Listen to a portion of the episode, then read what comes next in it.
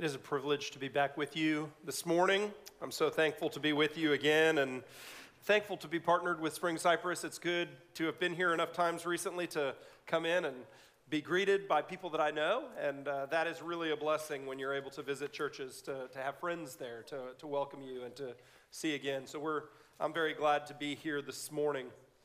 If you'd open with me in your Bibles this morning to Psalm chapter 90. Psalm 90.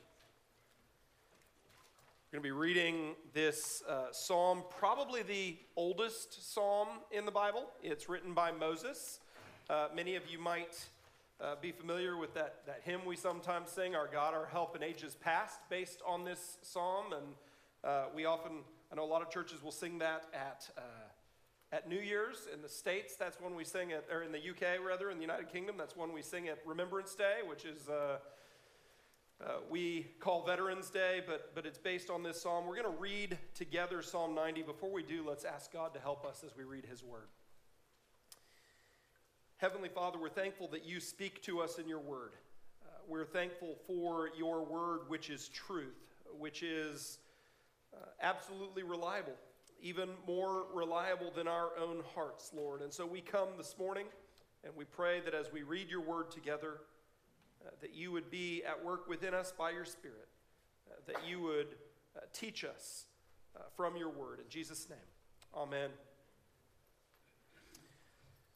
Psalm 90, a prayer of Moses, the man of God. Lord, you have been our dwelling place in all generations. Before the mountains were brought forth, or ever you had formed the earth, and the world. From everlasting to everlasting, you are God. You return man to dust and say, Return, O children of man. For a thousand years in your sight are but as yesterday when it is past, or as a watch in the night. You sweep them away as with a flood. They are like a dream, like grass that is renewed in the morning. In the morning it flourishes and is renewed, in the evening it fades and withers. For we are brought to an end by your anger. By your wrath we are dismayed. You have set our iniquities before you, our secret sins in the light of your presence. For all our days pass away under your wrath. We bring our years to an end like a sigh. The years of our life are 70, or even by reason of strength 80. Yet their span is but toil and trouble. They are soon gone, and we fly away. Who considers the power of your anger and your wrath according to the fear of you? So teach us to number our days, that we may get a heart of wisdom. Return, O Lord, how long? Have pity on your servants. Satisfy us in the morning with your steadfast love, that we may rejoice and be glad all our days. Make us glad for as many days as you have afflicted us, and for as many years as we have seen evil. Let your work be shown to your servants, and your glorious power to their children. Let the favor of the Lord our God be upon us, and establish the work of our hands upon us. Yes, establish the work of our hands. The grass withers and the flower fades, but the word of our God endures forever. As, as many, maybe most of you know, our family was reminded last year uh, a little bit of the uncertainty of, of life uh, we were uh, living and working in northern England, planting a church, and uh, then last year, all of a sudden, we were back here in the States for several months because my wife was undergoing cancer treatments. And uh, it was really a shock when we got that diagnosis. Gina was, was only 39 when we got that diagnosis. It's not what you expect at that point in your life. Uh, the way that our lives so often are, we expect them to go one way and then things change, and all of a sudden things are going in a different direction than we thought they were going to go. Uh, that doesn't just happen in life, uh, it happens in our society and, and, in culture and in the world as well, doesn't it? We've uh, lived in the UK only only eight years now. That's sometimes it seems like a long time. Sometimes that seems like uh, a short time. And yet, in in eight years, we've managed to to live through a vote for Scottish independence. Now, thankfully, they didn't vote to leave. I, I live in England, so I can say thankfully. Some Scots would say they wish that they had voted to leave, but there was a vote for Scottish independence after 300 years of United Kingdom. Uh, there was a Brexit vote that broke up a treaty uh, nearly half a century old, and just like the rest of the world, we've experienced two years of pandemic with lockdowns and restrictions and everything else. And the longer you live, the more you realize just how uncertain the world is. Uh, and that's one of the foundational themes of this psalm. We, we read this psalm, and it begins with this, this picture of God as solid and as steady, and, and we're going to see that. But then there's a significant section in the middle that talks about how uncertain and unsteady uh, our lives are. And, and as we read this, I think it's particularly helpful as we study this to remember the, the context. This is a prayer of Moses. Uh, we don't know when in his life he wrote this, but there's a, a good bet that maybe it was toward the end as Israel was getting ready to go into the promised land, because there's a lot of overlap here in Psalm 90 uh, with Deuteronomy 33, right at the very end before Israel's preparing to go into the promised land. So there's a it would be a good guess there. So here's a man who's lived longer than most people around him, 120 years, uh, and uh, who's witnessed an incredible amount of turmoil and change over the course of his lifetime. And he's writing this. He's writing about the certainty of God and about the brevity and the uncertainty of life. And, and so we look at this this morning and uh, consider uh, what our hope is in times of change or times of uncertainty. And the first thing, as I've said, that uh, Moses begins with is the sure foundation that is the Lord, the permanence of the God of creation. Uh, the, the fact that he can't be shaken, that he doesn't change, that he's absolutely uh, unchanging. Just the language that he uses here, Moses does in opening this psalm. Uh, he's a dwelling place in all generations. Before the mountains were brought forth, or, or ever he had formed or, or birthed the earth and the world from everlasting to everlasting, he is, he is God. We just, about a month ago, spent time thinking about the coming of the Lord Jesus Christ, his birth. We're reminded every December of, of the birth of Christ and, and that he came, and there was a day in which he was born, and yet the day in which he was born was the very day that he created. And the second person of the Trinity, God, who is from everlasting, uh, he, he was born of the Father without any beginning. And, and we celebrate the, the one day when he came and the 30 years that he lived, and we remember these things, but this is the God who is unchanging, who is steadfast. He doesn't alter. Uh, it, it's amazing here, even in this psalm written well over a thousand years, almost 2,000 years before Christ came, Moses is asking, God, when are you going to return? When are you going He's asking about Jesus' return even before uh, so much has happened that we know of in the scriptures before the mountains were brought forth or, or gave birth to the earth and the world, God was then, He is now, and He is forever. He's, he's, he's the shelter, the dwelling place in, in every generation. And there's, there's several Psalms or other passages that have these themes, but uh, one passage that maybe uh, drives home some of these themes more than almost anything else is Isaiah 40. Uh, Isaiah 40, uh, which is uh, very similar. So I just, after reading the scripture earlier, said the grass withers, the flower fades, but the word of our God will endure forever. From Isaiah 40, verse 8. Uh, our lives change. The grass grows up and goes down. Uh, it uh, comes up and then dies. And yet, even the Word of God is a foundation that is so immovable that it's unchanging. Not just God Himself, but even his, his word. Uh, chapter 40 of Isaiah says, He has measured the waters in the hollow of his hand. He's marked off the heavens with a span and closed the dust of the earth in a measure and weighted the mountains in scales and the hills in a balance. It's, it's a picture of the, the vastness of God in comparison with everything else, his, his majesty in comparison with all of his creation, a span from your elbow to the end of your, your, your finger. And, and God, with a span, measures off the heavens. In the hollow of his hands, he cups all of the waters that he has created. But then in the very next verse, after talking about how God just measures all of these things as if they're nothing, it says, But who has measured the Spirit of the Lord? There's no one who can. There's a, there's a permanence there.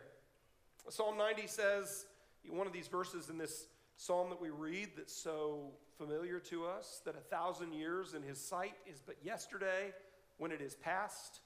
Uh, it's like the watch in the night I can tell you from years in the Navy, having stood a lot of watches, sometimes they pass quickly, sometimes they don't pass so quickly, but uh, they're never like a thousand years. But that's what this is to the Lord. Isaiah will tell us similarly in chapter 40 that, that the nations are just like a drop in the bucket. They're mere dust on the scales. They're meaningless. All the empires and nations of man that we stand in awe of as we read history. Verse 17 will tell us that they're all accounted as less than nothing and emptiness to the Lord. We look at you know, Chinese dynasties that last for hundreds and hundreds of years, maybe millennia, and we think that's remarkable, and God says it's nothing. It's accounted meaningless to Him. Rome that lasted for nearly a thousand years, and, and yet it's it's considered nothing. He sits above the earth, the scriptures say, and all the inhabitants of the earth were like grasshoppers. He, he thinks of us like, he doesn't think of us like we think of grasshoppers, but we are to him like uh, grasshoppers are to us, except even smaller. Look at verses 4 and 5 in the psalm here. For a thousand years in your sight are but as yesterday when it is past, or a watch in the night, you sweep them away as with a flood. They are like a dream, like grass that is renewed in the morning. Our lives, he's saying, as, as permanent as they seem to us, and they do seem very substantial to us, uh, in comparison to his uh, substantial strength, and everlasting nature. Our lives are, are like a dream, they're like something that just uh, comes and goes and, and pass. But God is substantial. And, and as he's doing this, what we see as we look at these verses is, is that God is permanent, but he's, he's already, Moses is beginning to compare God's permanence to our impermanence. And, and that's the next thing he deals with. If, if you know this psalm, if you've sung hymns based on it. Uh, you know that this psalm is something that talks about permanence, and yet there's a significant section in the middle that talks about the brevity of man. Uh, this is something we've been very well aware of in Hexham in our church over the last three and a half or four weeks. We've had two members who've lost their parents and another who lost their best friend just in a span of about three and a half weeks. And it's it's been difficult, and uh, the brevity of life is something that we have been uh, focused on a little bit. And that's actually an important context for us as we read this passage because that is what Moses is talking about. We need to feel the weight of the fact that our lives are short, that they're here and then they're gone, that we don't know when they will flee. We rejoice in the birth of a child, but then we see uh, that our lives are gone. And, and, and Moses, who is watched as a generation of Israelites have died in the wilderness, is telling us don't miss how brief and sometimes insubstantial our lives are. Very few other passages can press this home in the, in the way that Psalm 90 does. It's, it's almost like in a single psalm, uh, in fact, in just a few verses in a psalm, uh, Moses begins to sum up almost all of Ecclesiastes. Uh, we, we know that verse in Ecclesiastes 1 where Solomon says, I've seen everything that is done under the sun, and behold, it's all vanity. and a striving after the wind. And, and that's what Moses is saying here. Our lives, they're, they're vanity. They're striving after the wind. They're, they're insubstantial. In verse 12, Moses is going to pray to, uh, to God that he would teach us to number our days to get a heart of wisdom. That's going to be his response to this brevity. But who, who can comprehend the greatness and majesty of God next to the brevity and transience of our lives like Moses can? And yet, this is his prayer that he would understand this more. It was Moses who hid in the cleft of a rock and, and only kind of saw the back of God's glory as he went by. And, and, and even that was so much that people couldn't look on him when he came down the mountain. People couldn't look on Moses because his, his face was shining so brightly. He, he un- understood the, the majesty and the, the, the eternity of God in a way that no one else could. And he'd also watched as life after life had, had gone away. And he wants us to truly grasp this. In fact, he, he quotes uh, or comes very nearly, near to quoting uh, Genesis uh, 3.19, for you are dust, and to dust you will return. Uh, he quotes a section of this here. He says, you, you return man to dust and say return o children of man. And, and he uses this same verse from genesis 3.19 twice in this. And, and he says god you, you, you're the one who, who tells us just to return. You brought us forth from the dust and you tell us to return and our lives it's dust isn't it? It's, it's just a wind. It, it comes and it goes. He says in the second section of that turn back. Return O children of man. In the ESV, literally, it, it, it says in the Hebrew, turn back, sons of Adam. Turn back, sons of Adam. Moses, who's written what we have in the scriptures of Adam and of his life that was intended to be in unity with God in, in the garden, and, and because of sin, was cut short and death was brought into the world. God's greatness in verses 1 and 2 immediately lead into the brevity of man's life, uh, that which seems to have vivacity, the, the grass that comes up in the morning. I, I, uh, I went to university in Arizona, and uh, there's this rainy season. Arizona doesn't have much green.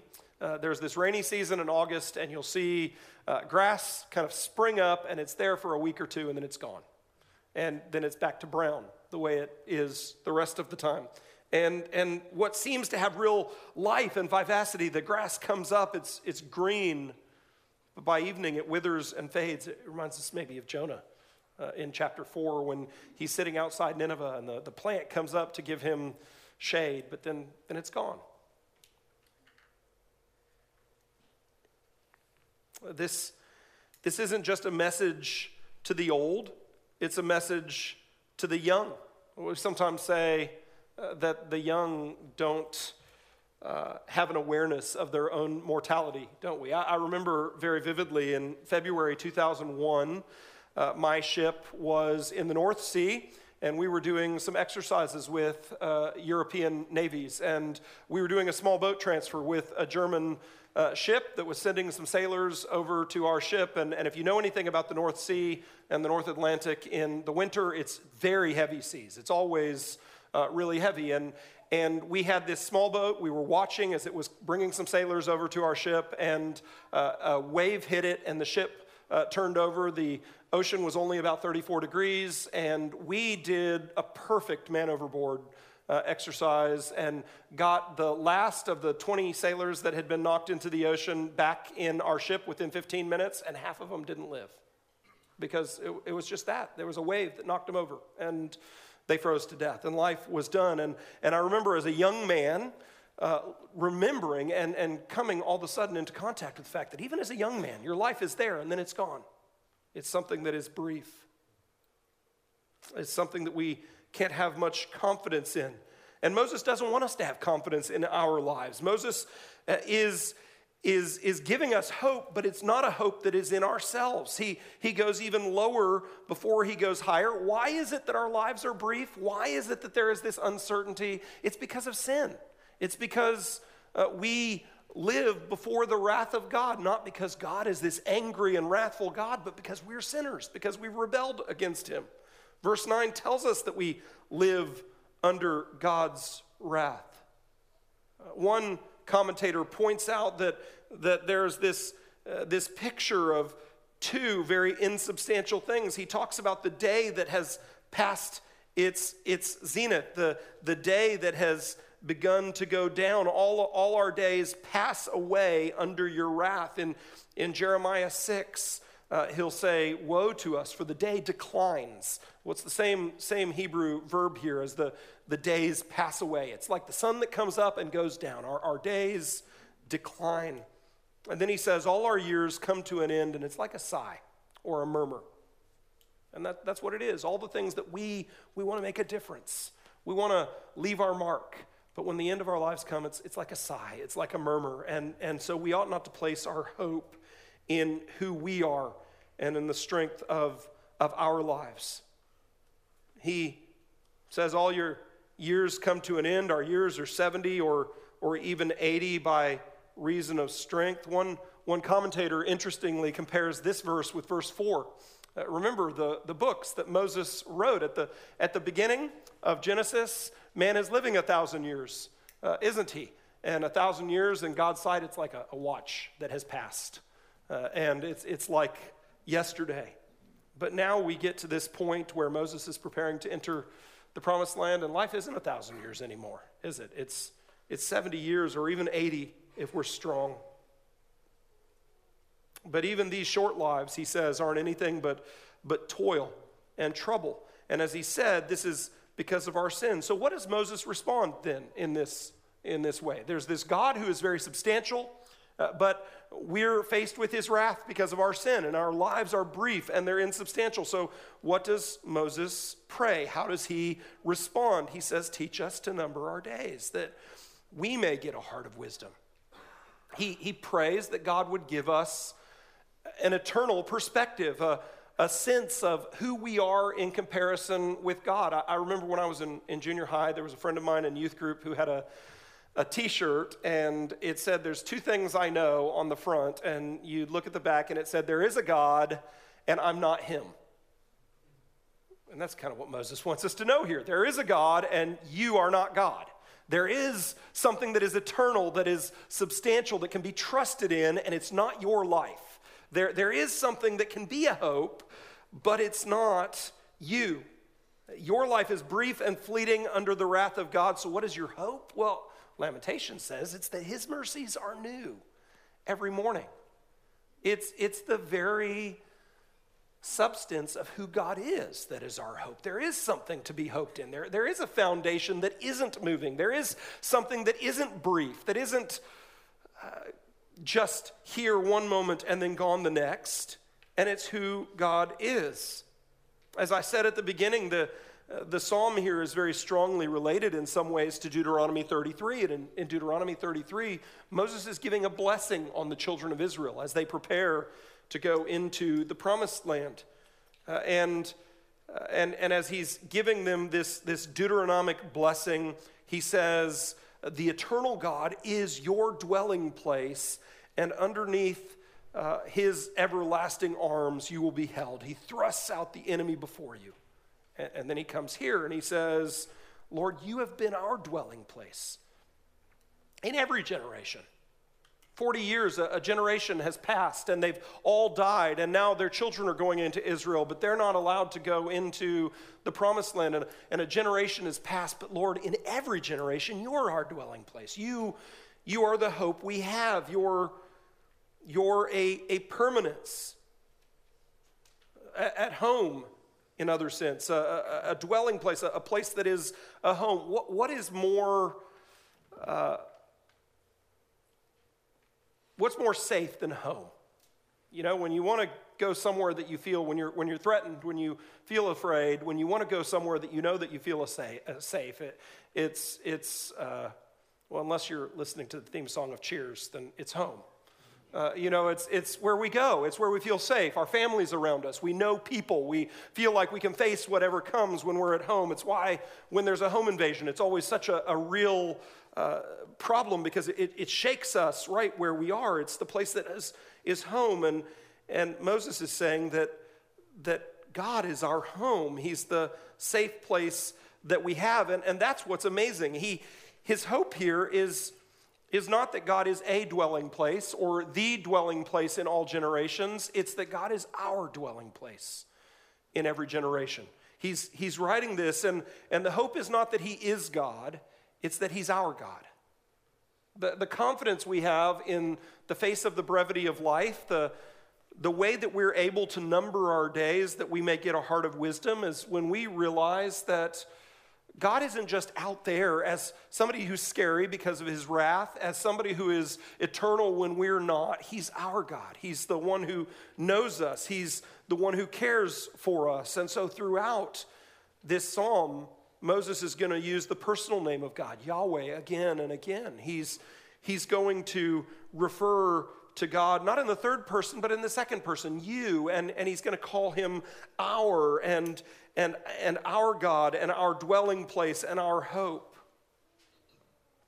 It's, it's a prayer, as you notice in the title, it's a prayer of Moses, but this isn't a prayer for salvation.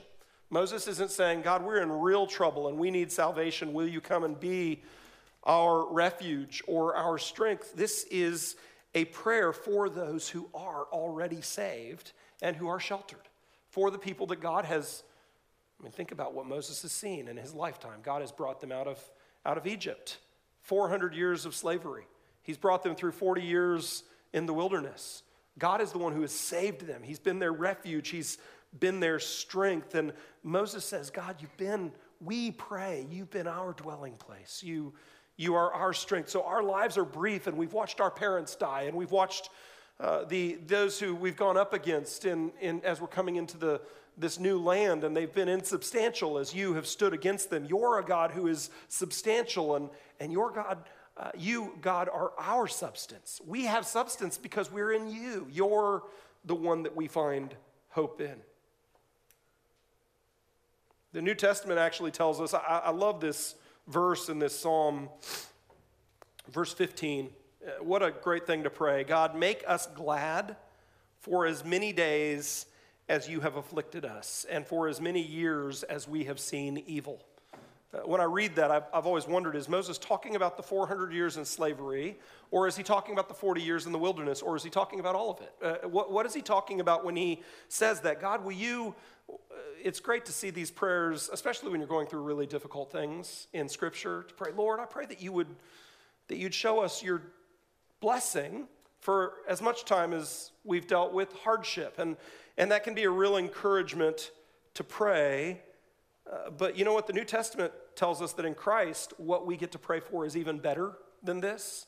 Because Moses is just praying that for the number of years that we've seen trial, that we'd see that many years of, blood, of, of blessing. But what does Paul say? He says, We don't lose heart. Though our outer self is wasting away, our inner self is being renewed day by day. For this light, momentary affliction is preparing us for an eternal weight of glory beyond all comparison. Not just days of blessing for all the days of hardship we've had, but this is this actually this hardship, it's just light and it's passing. It is fleeting. But God's substance as we trust in Christ is the substance that we have. And so we we look at this psalm and we see a hope and we ought to pray with Moses. Teach us to number our days. Give us this eternal perspective. Help us to to recognize, not in a fearful way, that our lives are fleeting and that there's something that is going to pass. That's not something that ought to scare us if, if the Lord is our dwelling place, because we have uh, this permanence that He gives us. He, he makes meaningful the life that is but a breath, that has no meaning. The, the answer to all of Solomon's questions in Ecclesiastes is found right here in this psalm. The, the things that are vanity, that are just passing. God gives substance and strength. And so, as His people, this is a prayer that we're given uh, to pray. as, as we face trial, as we face hardship, as we're reminded of brevity and insubstantiality, we're, we're pointed to God who is our confidence. Let's close in prayer.